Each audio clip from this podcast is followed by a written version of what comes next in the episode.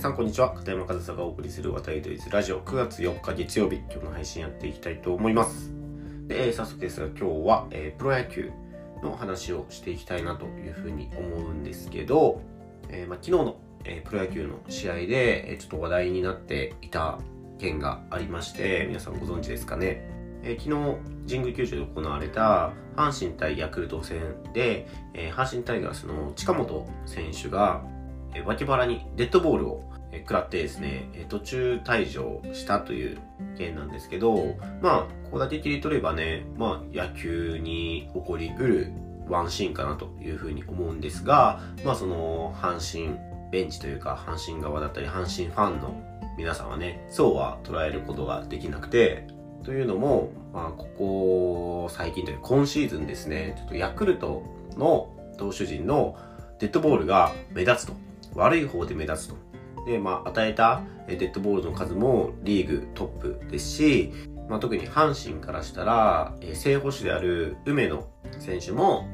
ヤクルト戦で手首にデッドボールを食らって、その結果、えー試合後骨折だと判明して、長期離脱が余儀なくされて、今回も、えー主力である近本選手の脇腹にデッドボールが当たって、まあ、途中退場ということで、まあ、今入っている情報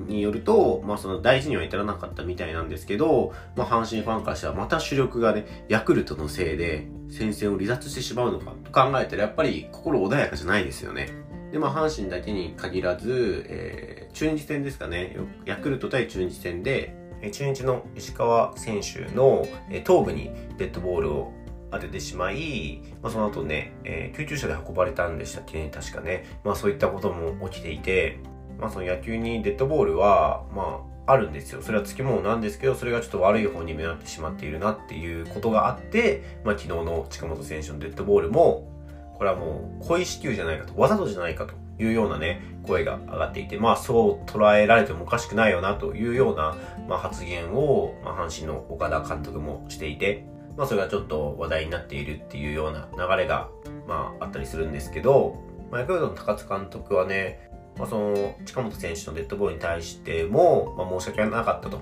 いうような取材のコメントも出していて、まあ、当てようと思って当ててるわけじゃないというふうには言っているんですけど、まあ、いくらその野球において取り除くことはできないそのデッドボールというプレーであっても、やっぱりその怪我をさせてしまうというのはね、故意であろうが故意でなかろうが、まあ、そのプレー中の出来事だから仕方がないというわけにはいかないですよね。やっぱり怪我をさせようと思って、えーデッドボールを当てたりすることは、まあ、まともに野球をやっていればないんですけど、まあ、とはいえ怪我をさせてしまったらそこには申し訳ないなっていう気持ちはやっぱり相手へのリスペクトとしても必要だと思いますし、まあその仮にね、故意にデッドボールを当てるとしたら、怪我をしないとこに当てたりするんですよ。まあそれも一つのスポーツマンシップというか、暗黙の了解だったりするんですよね。だから、怪我をさせようと思ってデッドボールを投げるということは、その野球を真剣にやってる人の中ではないんですよ。そう、あってはいけないんですよ。だから、まあ、その高津監督が当てるつもりはなかったっていうのは、やっぱり僕は信じるしかないのかなというふうに思いますし、まあ、そうじゃなければ、そんな無法地帯というか、一応デッドボールを当てることをルールじゃ制限できないんで、まあ、頭とかはね、えー危険球で退場とかなりますけど、まあ、頭じゃなくても、その150キロくらいのね、あの、硬い球が当たれば、怪我するリスクっていうのはあるんですよ。だからそれをね、わざとするようなことが起き出したら、もう本当に、スポーツというお互いの信頼関係があるからこそ成り立つものがもう崩壊してしまうんですよね。だからもうそうやって怪我させようと思ってとかっていうデッドボールはあってはいけないから、もうそれはないと信じて、まあ、高津監督の謝罪を阪神側は受け入れるしかないのかなというふうに思いますが、僕はこの件に関して、まあ、すごくヤクルトはね、当てた側なんで当たり前なんですけど、悪く言われてますよね。で、まあ別にその当ててしまったことは事実ですし、怪我をさせてしまったことも事実だから、まあそういう非難の声が上がるのは仕方ないかなと。別にそのヤクルトを擁護するつもりはないんですけど、まあ一方で、その怪我をしてしまった側にも、まあ、責任があるとは言わないですよ。当てられてるか。責任はないんですけど、100ゼロで当てた側が悪いかと言われたら、100ゼロではないなって僕は思うんですよ。だってやっぱりその、まあ、わざとじゃないと前提で仮定して話をすると、やっぱりそのデッドボールってあるんですよ。仕方ないんですよ。やっぱりその100%狙ったところに投げれるピッチャーいないですし、やっぱり攻めた結果、体の近いところに投げるっていうことは、やっぱり必要になってきますし、デッドボールをなくすっていうことはできないんですよね。だからデッドボールがある、そういうのスポーツ、野球という中で、投げた側は100%悪いっていうことはなくて、故意でなければって考えた時に、その、100ゼロでヤクルトが悪い、もうこっちは怪我させられたんだっていうような、意見、阪神側、阪神ファンから出てますけど、まあその僕はね、どっちのファンでもないですし、特に、どっちの肩を持つとかいうつもりは全くなくて、本当にフラットな視点で見ると、その怪我をした2名、えー、梅野選手と、えー、近本選手ですね。まあ、この2名の映像をチェックしました。その結果、まあ、梅野選手、えー、手首に当たって骨折して長期離脱となってますが、これをヤクルトのせいにするのはどうかなって思うんですよね。だって、その、梅野選手、あの、打ちに行ってるんですよ。打ちに行って手首に当たって骨折してるんですよね。で、その、打ちに行ってなければ当たってるボールでもないんですよ。もちろん当たりに行ってるとは言いませんよ。けど、別に、梅野選手が打ちに行ったから当たったとも言えるデッドボールでそれ怪我をしたんですよね。これを、その、100%投げた方が悪いって、怪我をさせた方が悪いって言われると、それはもうピッチャーとしてもどうしようもないというか、完全にその立ってるだけのバッターに当たるような投球だったら、それはね、非難されても、その言い訳もできないですけど、別に立ってるだけじゃ当たらない投球に対して、打ちに来た結果、手首に当たってるんですよ。これをピッチャーのせいだけにするのは、僕はちょっとそれはおかしいなと。全然そのフラットな視点じゃないなというふうに思うんですよね。まあ、かといって、梅野選手は悪いとは言いませんよ。言いませんけど、それをどちらかだけのせいにするのは良くないなっていうふうに思うのと、あと近本選手も、まあ、左バッターで、左ピッチャーからの、えー、投球で、まあ、そのバッターから見たら自分の背中の方から、その、その内側に、ホームベースの方に入ってくるような、まあ、多分スライダーだったと思うんですよね、投球自体は。まあ、それに対して、脇腹で、えー、ボールを食らってるんですよ。で、まあ、このピッチングに関しては、何もしなくても多分当たってるコースだと思います。バッターが立ってたところに、えー、投球されたボールだと思うんですけど、まあ、別にそれって起こりうることだし、そのボールに対して脇腹で当たってしまう近本選手も、デッドボールの当たり方、まあ、バッターからしたら受け方ですね、が、決してうまいとは言えないんですよね。もう、あの、立ってるところ、自分が立ってるところにボールが飛んできた時って、もう避けるしかないんですよ。けど、避けれないコースとか、受けれないボールもあって、そういう時にどうするかって言ったら、怪我をしないところで受ける必要があるんですよね。まあそれは主に背中だったりするんですけど、脇腹って一番骨折れやすいじゃないですか。その体の胴体の中で。そこでデッドボールを食らってしまった近本選手にも、その途中退場という結果になってしまった要因はあると思いますし、それをね、背中で受けていたら、プレーは続行できたかもしれないという、多分続行できたと思うんですよね。ストレートでもないですし、まあ、その変化球を脇腹で食らってしまったから。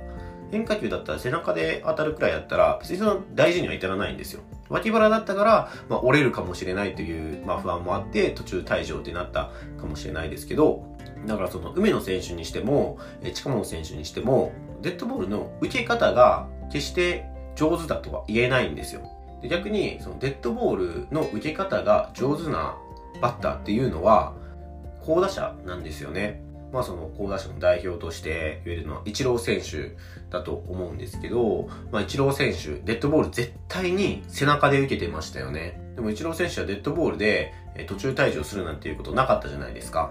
脇腹で食らっていては多分途中退場っていうのもあったと思いますし、もしかしたら折れて長期離脱みたいなこともあったと思います。でも、イチロー選手って一回もそういう長期離脱ないんですよね、現役時代。まあそうやってね、あの、怪我をするリスクの高いデッドボールというプレーが自分の身に降り注いだとしても、怪我をしないスキルっていうのはあって、その中の一つにデッドボールの受け方っていうのもあるんですよ。まあ受け方だって避け方。で、あのー、高打者、右バッターで言ったら、落合博満さんいらっしゃいますね。えー、落合さんもやっぱり好打者であるゆえに内角攻めだったり、まあ、際どいところに投げられたりっていうことがたびたびあって、そのデッドボール受けることを一番に考えていたら、あの、神主打法って言われますけど、あの構えになったというようなことを過去のインタビューでおっしゃっていたり、えー、避けるのもバッターの技術だというふうにも言ってるんですよね。だからデッドボールでその大きな怪我をしてしまうっていうのは少なからずバッターにも要因はあるんですよ。原因はピッチャーですけど、怪我をしてしまう要因はバッターにもあるというふうにやっぱり考えておかないと、ピッチャーもその投げれないですよ。で、まあその落合さんの過去の発言を見てみると、その今のバッターは受けるのが下手だと。いうようなこともおっしゃっていて、まあその理由としては、その防具がね、えー、増えたじゃないですか。エルボーガードだったり、フットガードだったり、あとはフェイスガードとかも今ありますよね。まあそれをつけることは僕は全然悪いことだとは思いませんし、やっぱりそれもデッドボールというプレーは野球の中にあるから、それで怪我をしないように、自分の身を守るためにそういう防具をつけるっていうことは、すごく理にかなってると思うんですけど、落合さん曰く、そういうものが増えることによって、えー、避けなくなったと。まあ、エルボーガードに当たっても大丈夫だと。避けなくていいというような意識がバッターに芽生えたため、当たる場所がエルボーガードじゃなくても、自分の体に当たってしまうボールでも避けなくなってしまったっていう、そのバッター心理の変化もあるみたいなんですよね。まあ、それが、まあ、こういったデッドボールで怪我をしてしまう選手がいる原因にもつながると思うんですよね。だからね、そのデッドボールを当てたのはね、ピッチャーに原因がありますよ。ピッチャーの責任ですよ。だけど、デッドボールで怪我をしてしまうのは100%ピッチャーが悪いかと言ったらそうではなくて、そういう世界で勝負をしてるんだから、怪我をしないということもバッターの技術であって、怪我をしてしまったらバッターにも要因はあるというふうに考えないと、そのデッドボールがあるから、その内角攻めだったり、そういった野球のプレーの中にも幅が増えるわけで、逆にデッドボール絶対しちゃいけないスポーツになっちゃうと、野球の投球の幅だったり、戦術の幅っていうのも狭くなってしまって、それは魅力を損なうものだと思うんですよね。だから、まあその、ヤクルトのデッドボールがすごく悪く目立ってしまっているために、まあ、ちょっと普段よりも話題になっているように感じますが、確かにヤクルト悪いですよ。当ててしまったからそこに責任はあるんですけど、ヤクルトのピッチャー陣がデッドボール当てたから悪いって100ゼロで考えるのは良くないんじゃないかなということを、まあ、そのどちらのファンでもない僕のフラットな目線から見た